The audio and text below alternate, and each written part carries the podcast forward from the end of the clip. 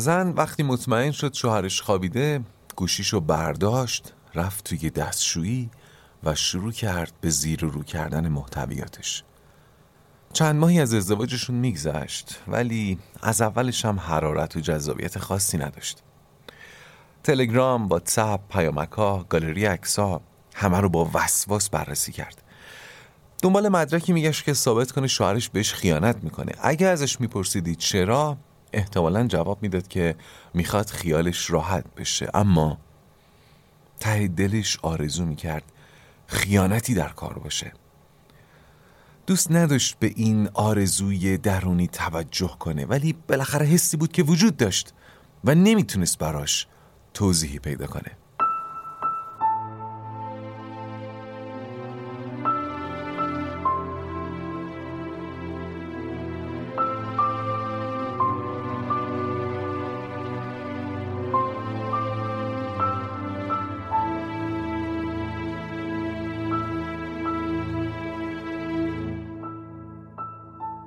سلام من فرزین رنجبر هستم و این پادکست رواقه. در پادکست رواق به اگزیستانسیالیسم با نگرشی روانشناختی می‌پردازیم و منبع اصلی ما هم آثار اروین یالومه.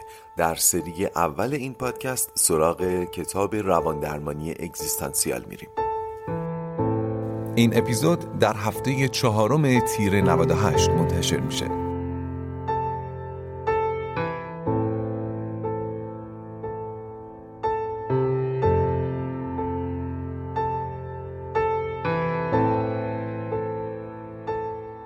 خوش اومدید به اپیزود 16 هم از پادکست رواق.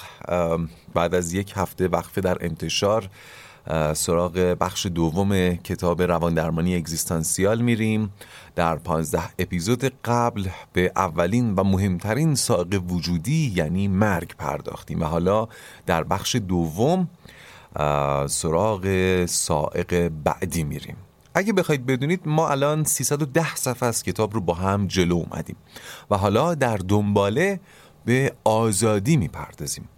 وقتی میگم آزادی باز هم مثل بیشتر اصطلاحاتی که در این پادکست شنیدین مرادم آزادی اگزیستانسیاله.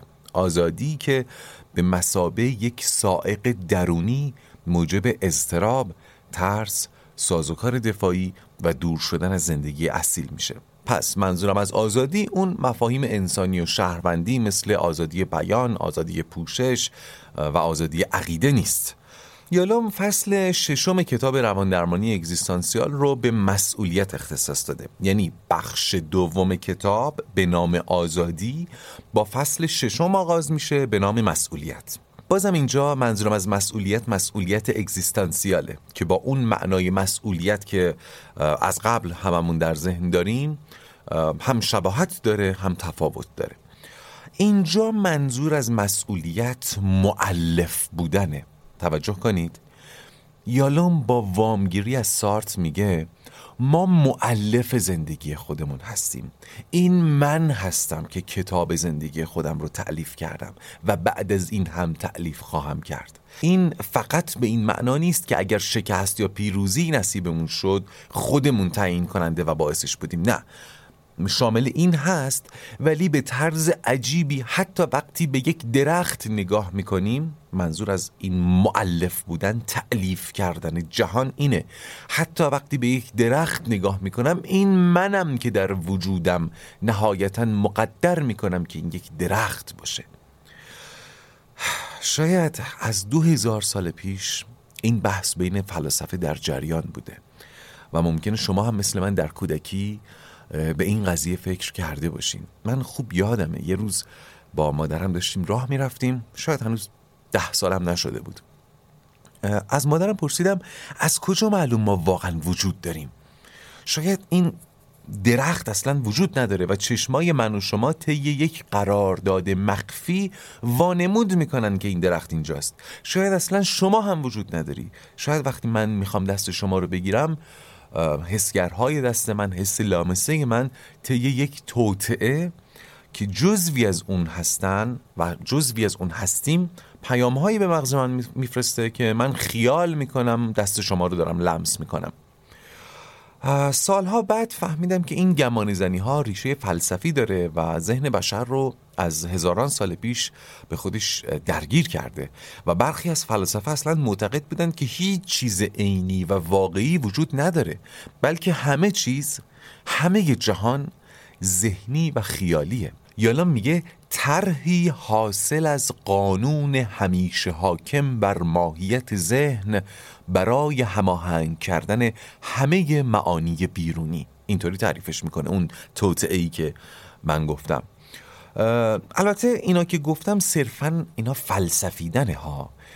بگم من یه چند سر البته اینایی که گفتم صرفا فلسفیدنه. من یه چند دقیقه حداقل باید در ابتدای این بخش بعد فلسفی ماجرا رو براتون یه تشریح کنم. بعدش میریم وارد اون ساحت روانشناختی میشیم.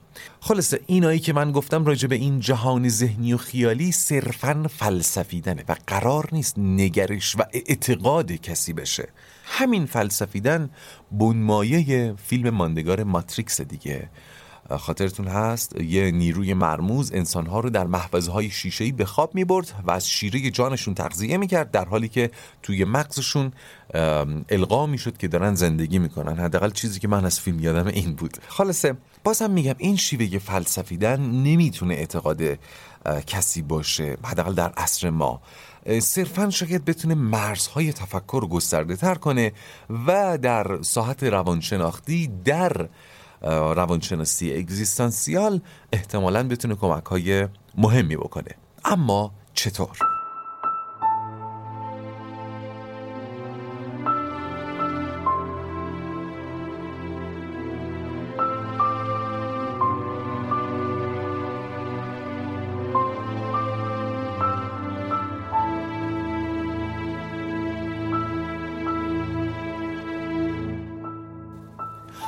یالوم پاسخ رو در نظریات هایدگر و سارت جستجو می‌کنه. این قسمت باز یکم فلسفی تر میشه نیاز به دقت داره.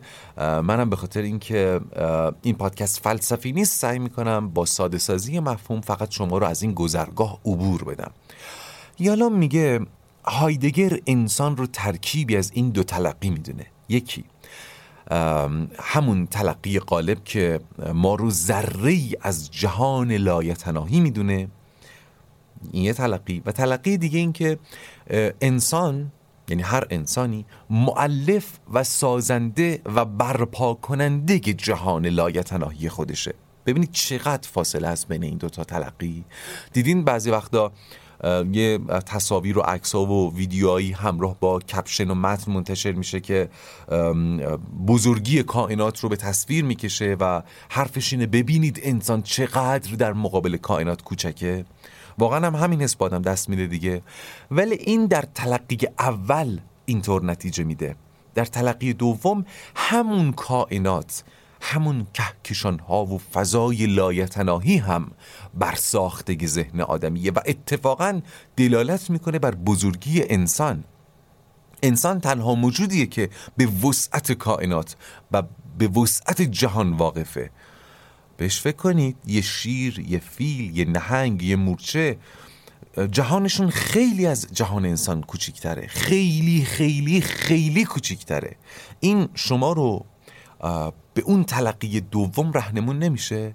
برگردیم به هایدگر. هایدگر انسان رو ترکیبی از این دوتا تلقی می‌دونه. یعنی ترکیبی از وجود عینی و وجود برپا کننده.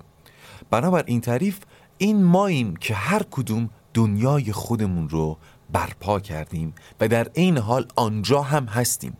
دنیایی رو ساخته ایم و در آن هم هستیم. در دنیای من این من هستم که کتاب هستی رو می نویسم قلم آفرینش در دستان منه.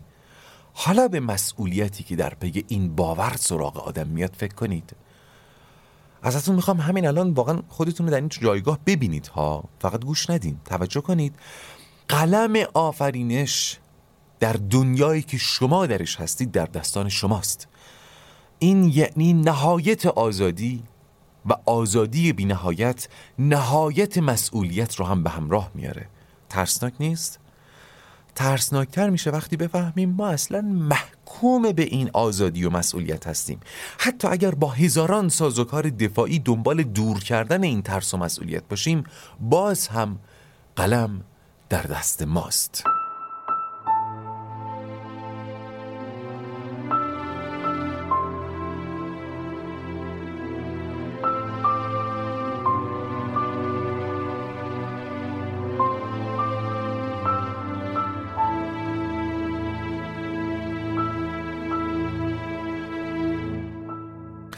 فکر می‌کنم مقدمه فلسفی کافی باشه. هرچند اگر دوست دارید بیشتر بدونید راه مطالعه همیشه بازه. ولی فکر کنم برای پادکست رواق تا همینجا کافی باشه. تلاش کردم خیلی ساده توضیحش بدم. بریم سراغ نگرش روانشناختی به مقوله آزادی. یالا میگه روان نجندی حاصل از آزادی یه پدیده مدرنه یعنی جدیدن مفهوم آزادی در آدمی منجر به روان نجندی و روان پریشی میشه. سازوکارهای دفاعی غلبه بر استراب آزادی مثل سازوکارهای غلبه بر استراب مرگ از هزاران سال پیش طرح ریزی شده بودند. اما گویا بهتر از سازوکارهای استراب مرگ جواب داده بودند. البته بگم اونها هم جواب داده بودن ها ولی اینا مثل که بهتر جواب دادن. حالا یا به خاطر این بوده که سایق آزادی به اندازه سایق مرگ استراب آور نیست یا اینکه حالا سازوکار پذیرتره. یالا نقبی به اوایل قرن بیستم می‌زنه جایی که در شهر وین فروید به عنوان پدر علم روانکاوی در حال تحریزی نظریات خودش بود. در اون زمان فرهنگ ویکتوریایی بر سر تا سر اروپا هنوز سایه انداخته بود.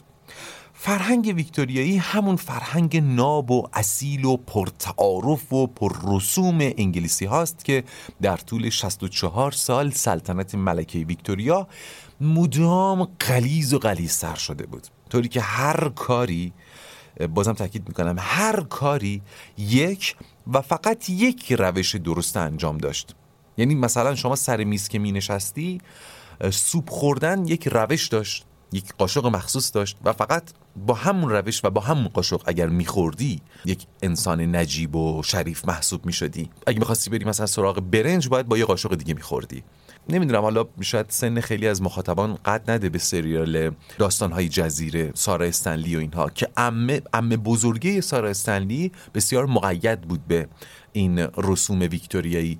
یعنی وقتی حتی می‌خواستن خونه رو گردگیری کنن باید دستمالو وقتی که یه ذره میمالیدن به سطوح میبردن بیرون پنجره بدونی که سرشون از پنجره بره بیرون دستشون مثلا تا آرنج بره بیرون و سه بار نه کمتر نه بیشتر دستمال رو بتکونن. و نبایدم خیلی هم محکم میتکوندن. می‌بینید برای همه چیز یک شیوه خاص تعریف شده بود.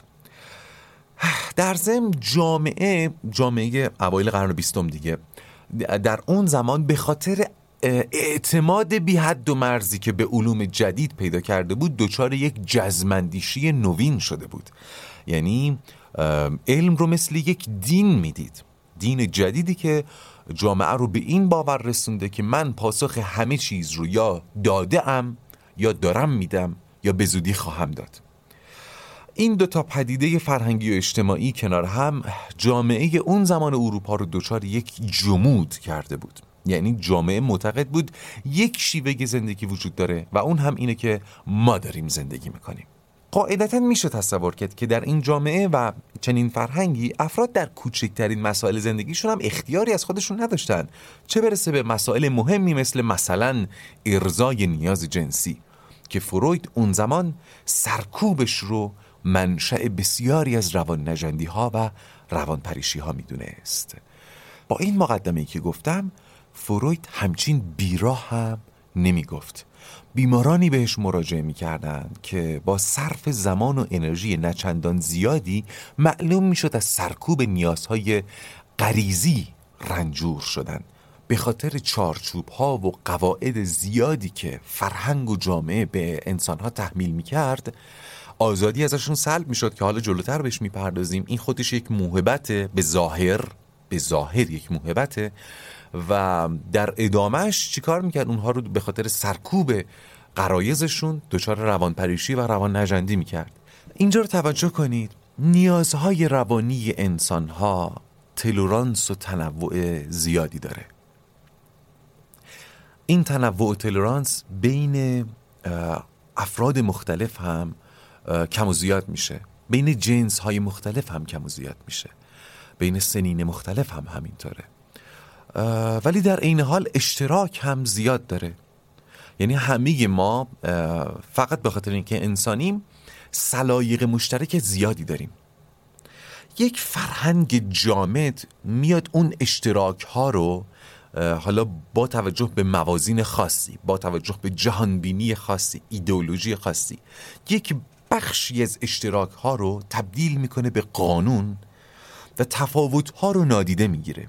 حالا اینکه چرا این کارو می‌کنه در ادامه بیشتر بهش می‌پردازیم. خیلی ساده بخوام بگم چون در این فصل در فصل آزادی هستیم برای اینکه آزادی ها رو سلب بکنه برای اینکه انسان ها خودشون تمنای سلب آزادی دارن.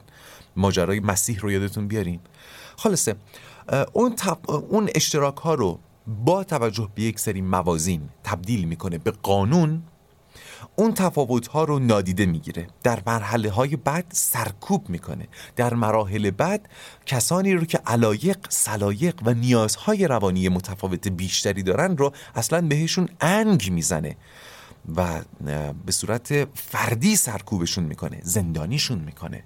شکنجهشون می‌کنه. نمونه هم دیدیم دیگه در طول تاریخ. گاهی به نام سنت پدران مثل همین دوره ویکتوریا. گاهی به نام جهانبینی زمینی مثل مثلا دوره کمونیسم. گاهی هم به نام دین مثل همین زمان استیلای کلیسا. تحت این شرایطی که براتون توصیف کردم و از غذا در زمان فروید هم مصداق داشت آدمی با سرکوب قرایز مواجه میشه که زمینه روان نجندی و روان پریشی رو هم فراهم می‌کنه. یالا میگه بابا فروید درست می‌گفت. و اتفاقا کار چندان سختی هم برای درمان پیش رو نداشت. کافی بود به یه بیمار بگی بابت فلان فکری که تو سرته خودتو سرزنش نکن. این قالبی که بهت تحمیل شده وحی منزل نیست که تو حتما باید اینطوری فکر بکنی. آزاد کن ذهنتو هر کس ممکنه چنین فکری بیاد تو سرش. همین که این بار گناه رو از ذهن و دوش بیمار بر می داشتی همین که یک فانتزی ممنوعه رو براش تطهیر می کردی بیمار گام بلندی در جهت درمان برداشته بود. اما یالا میگه خیلی کنجکاوم بدونم اگر فروید الان میومد در جامعه امروز آمریکا و فرهنگ امروز مثلا کالیفرنیا رو می‌دید چی می‌گفت؟ آزادی های تقریبا مطلق جنسی آزادی های اجتماعی آزادی بیان آزادی تحصیل در واقع در جامعه امروز آمریکا و اروپا قرایز خیلی محترم شمرده میشن. آزادی های فردی و فرهنگی خیلی زیاده. بابا استاد و دانشجو همدیگه رو به اسم کوچیک صدا می‌زنن. مثال جالبی می‌زنه یالوم. میگه روی پاکت سس ماینز چند وقت پیش من دیدم نوشته از هر جا دوست دارید باز کنید. یعنی جامعه دیگه برای شما هیچ تکلیفی تعیین نمی‌کنه. آزادی هر کاری می‌خوای بکنی. من یاد اون ساندیسه که بچه بودیم میخوردیم میفتم که بالاش نوشته بود از اینجا باز شود نی رو از اینجا وارد کنید. بعد برای بعضی سخت بود از پایین وارد می‌کردن از زیرش نی وارد می‌کردن. بعد اونایی که بلد بودن از بالا وارد کنن این یکی ها رو مسخره می‌کردن. یعنی ما دیدیم نمونه هاشو دیدیم. الان دیگه کمتر می‌بینیم با این تعیین تکلیف های خورد خورده تعیین تکلیف. خلاصه یالا میگه در جامعه که من الان در آمریکا می‌بینم و در اروپا می‌بینم شما واقعا تقریبا میشه گفت آزادی مطلق داری. آزادی هر کاری بکنی شاید فقط تنها خط قرمز اینه که به کسی آسیب نزنی. یالا میگه گواه این که چیزی که فروید اون زمان راجبش حرف می‌زد امروز وجود و کاربرد نداره همینی که آقا بیمارانی که به روانکاو و روانشناس مراجعه می‌کنن دیگه اون مشکلات ندارن. ما دستور کارها و شرح جلسات فروید رو که نگاه می‌کنیم می‌بینیم واقعا بیمارانی که به ما مراجعه می‌کنن با اون خیلی متفاوتن. روز به روز بیماران بیشتری با شکایات مبهم و نامشخص سراغ من میان که اصلا نمی‌دونن از درمان چی می‌خوان. کسانی که شاید اگر فروید اونها رو می‌دید باورش نمی‌شد که برای درمان مراجعه کردن. می‌بینید کم کم داریم وارد بحث اصلی میشیم. نگرش روانشناختی به آزادی.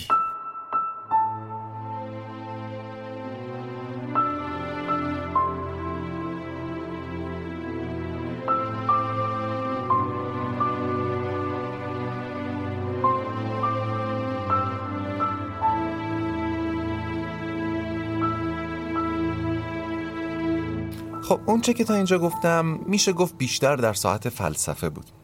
یعنی وامی که روانکاوی اگزیستانسیال از فلسفه اگزیستانسیال گرفته.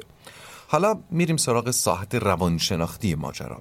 و اینکه چطور آزادی به طرق مختلف می‌تونه سر به روان نجندی و روان پریشی ببره. از اینجا به بعد و در ساحت روانشناسی از اون مفاهیم فلسفی آزادی و تعلیف میایم کمی پامون رو زمین می‌ذاریم و قضیه رو تحت عنوان مسئولیت بررسی می‌کنیم. مسئولیت زاده آزادی دیگه این کاملا روشنه نیاز به توضیح نداره. شما اگر برای انجام کاری آزادی نداشته باشید مسئولیتی هم متوجه شما نیست دیگه. یه مرور کلی بکنم. خوب گوش کنین. بشر از هزاران سال پیش با وعظ قوانین عرف دین رسوم برخی ارزش های غیر اصیل و عادت های روزمره تلاش کرد آزادی رو از خودش دور کنه. چرا؟ چون قبول حجم بینهایت آزادی بشر به دنبالش مسئولیت بینهایت می اومد و مسئولیت همون چیزیه که ازش میترسیم پس سائق اگزیستانسیال اینجا چیه؟ آزادی باعث چی میشه اضطراب؟ اضطراب یعنی چی؟ ترسیدن از هیچ چیز. اضطراب برای تسکین چی کار می‌کنه؟ خودش رو تبدیل به ترسیدن از یک چیز می‌کنه. اون یک چیز اینجا چیه؟ مسئولیت. برای غلبه بر ترس یعنی اینجا مسئولیت چی کار می‌کنیم؟ سازوکار دفاعی راه میندازیم. سازوکار دفاعی ترس از مسئولیت چیه؟ همون عرف و دین و قانون و رسوم و عادتهای روزمره. هرچه اینها بیشتر باشن هم ترس از مسئولیت کمتر میشه هم اصالت زندگی. عجب یه صفحه پرباری بود. این قسمت رو می‌تونید چند بار گوش کنید. اگر خوب متوجه نشدید می‌دونم حجم زیادی از اطلاعات رو یهو ارائه دادم. خب بیاید برگردیم به اون خانمی که اول اپیزود راجبش صحبت کردم. اسمش کریستینه. گفتم کریستین چند ماه از ازدواجش میگذشت. اینم بگم خودش خیلی مایل به ازدواج بود. اتفاقا خیلی هم تلاش کرد که شوهرش رو از فاز دوستی بکشونه تو فاز ازدواج. و حالا چند ماه از ازدواجشون میگذره. خیلی هم نمی‌خوایم وارد زندگیشون بشیم. فقط در همین حد بگم که کریستین یه کنجکاوی راجع به ازدواج داشت که حالا برطرف شده. اون تصویر فانتزیش از ازدواج رنگ باخته که اصلا خاصیت ازدواجه. و همونطور که گفتم ازدواجشون هم چندان الان شروع حرارتی نداشت نداره. اصلا از اول هم نداشته کریستین فکر می‌کنه یه جورایی شوهرش رو مجبور کرده به ازدواج و خیلی هم تلاش کرده که این اتفاق بیفته. ولی حالا می‌بینه که ازدواج هم نه که چیز بدی باشه ولی اونی هم نبوده که کریستین فکرشو می‌کرده. کریستین اون روز عصر گوشی شوهرش رو مخفیانه برد توی دستشویی تا با خیال راحت اونو بجوره. بازم یادآوری کنم اگه اونجا ازش میپرسیدی چرا این کارو داری می‌کنی احتمالا می‌گفت برای اطمینان از دوام و قوام زندگیم. ولی پس ذهنش یه فرشته آرزو می‌کرد که همین الان مدرکی داله بر خیانت شوهرش پیدا کنه.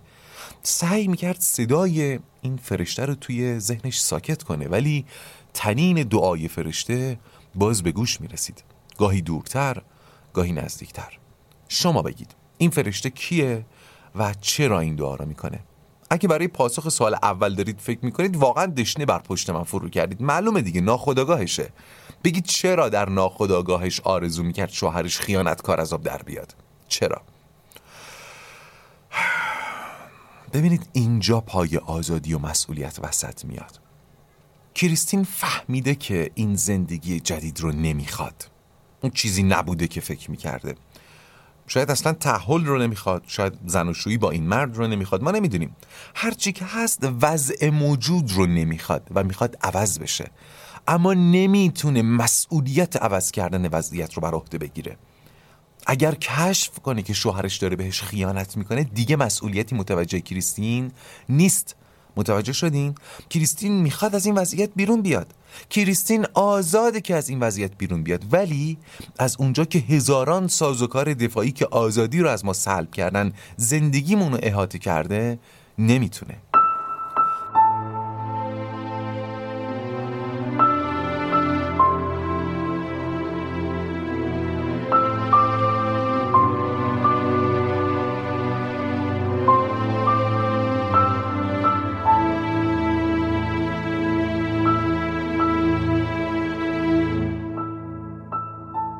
نمی‌دونم مثال چقدر براتون قابل درک بود ولی مطمئنم هممون در طول روز زیاد این تجربه رو از سر میگذریم بذارید چند تا مثال بزنم. مثلا وقتی با دوستاتون قرار کوه می‌ذارید ولی شب آرزو می‌کنید که یا شما خواب بمونید یا همه خواب بمونن یا کلا قرار کنسل بشه یعنی دارید آزادیتون رو نفی می‌کنید.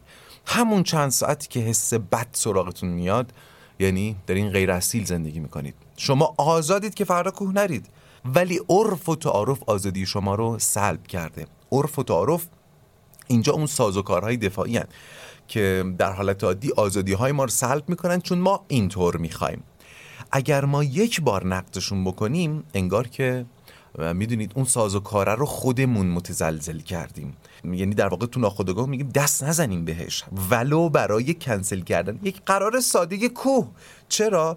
برای اینکه اگر همین یک قرار ساده کوه رو کنسل بکنیم انگار رخنه سوراخی خللی در اون بنای بزرگ سازوکار دفاعی ایجاد کردیم و به دست خودمون شروع کردیم خرابیش رو. روشنه؟ یادتونه چند تا اپیزود قبل گفتم تحت شرایطی می‌خواستم از کارم استفاده بدم. اون موقع به یکی از همکارام گفتم واقعا الان نیاز دارم یه چیزی بشه که اصلا منو اخراج کنن. می‌بینید؟ استعفا یعنی آزادی و پذیرش مسئولیت. لابد من در اون شرایط زندگیم غیر اصیل بوده که فکر بیرون اومدم به سرم زده بود دیگه.